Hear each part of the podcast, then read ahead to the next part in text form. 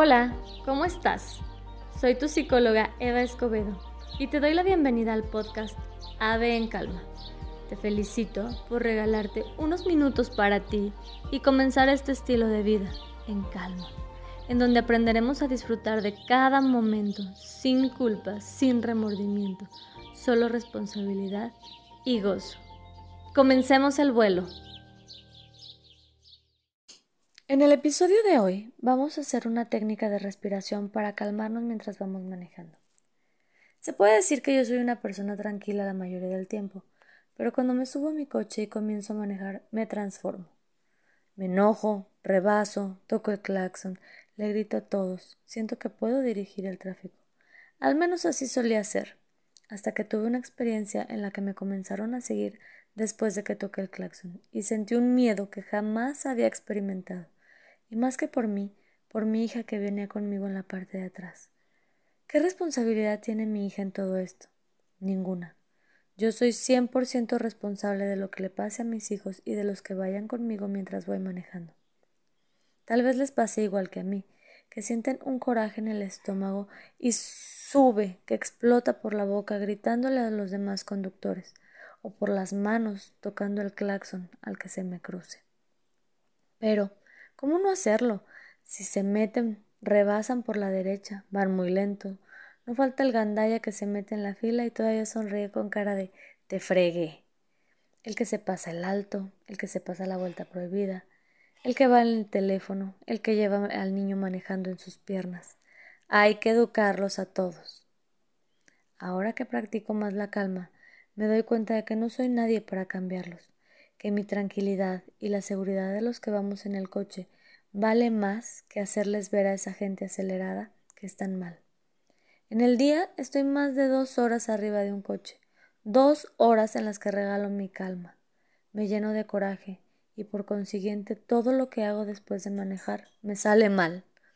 Así que, si te identificas conmigo en esas situaciones viales, te invito a controlar lo único sobre lo que tenemos poder, nuestra actitud y nuestra forma de verlo.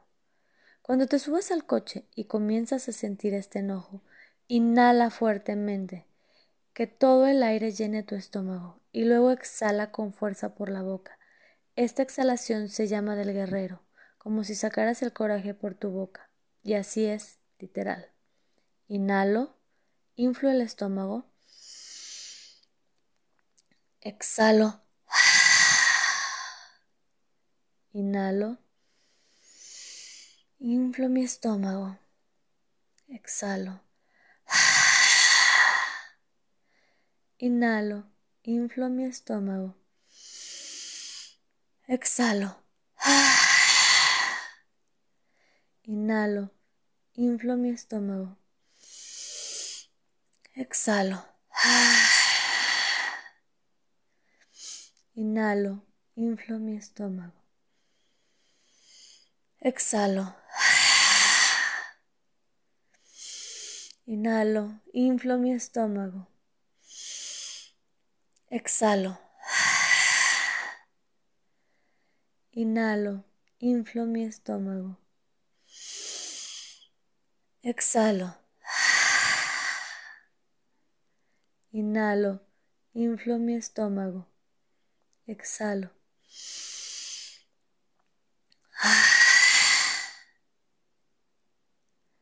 Repite en tu mente, yo soy la calma que quiero ver.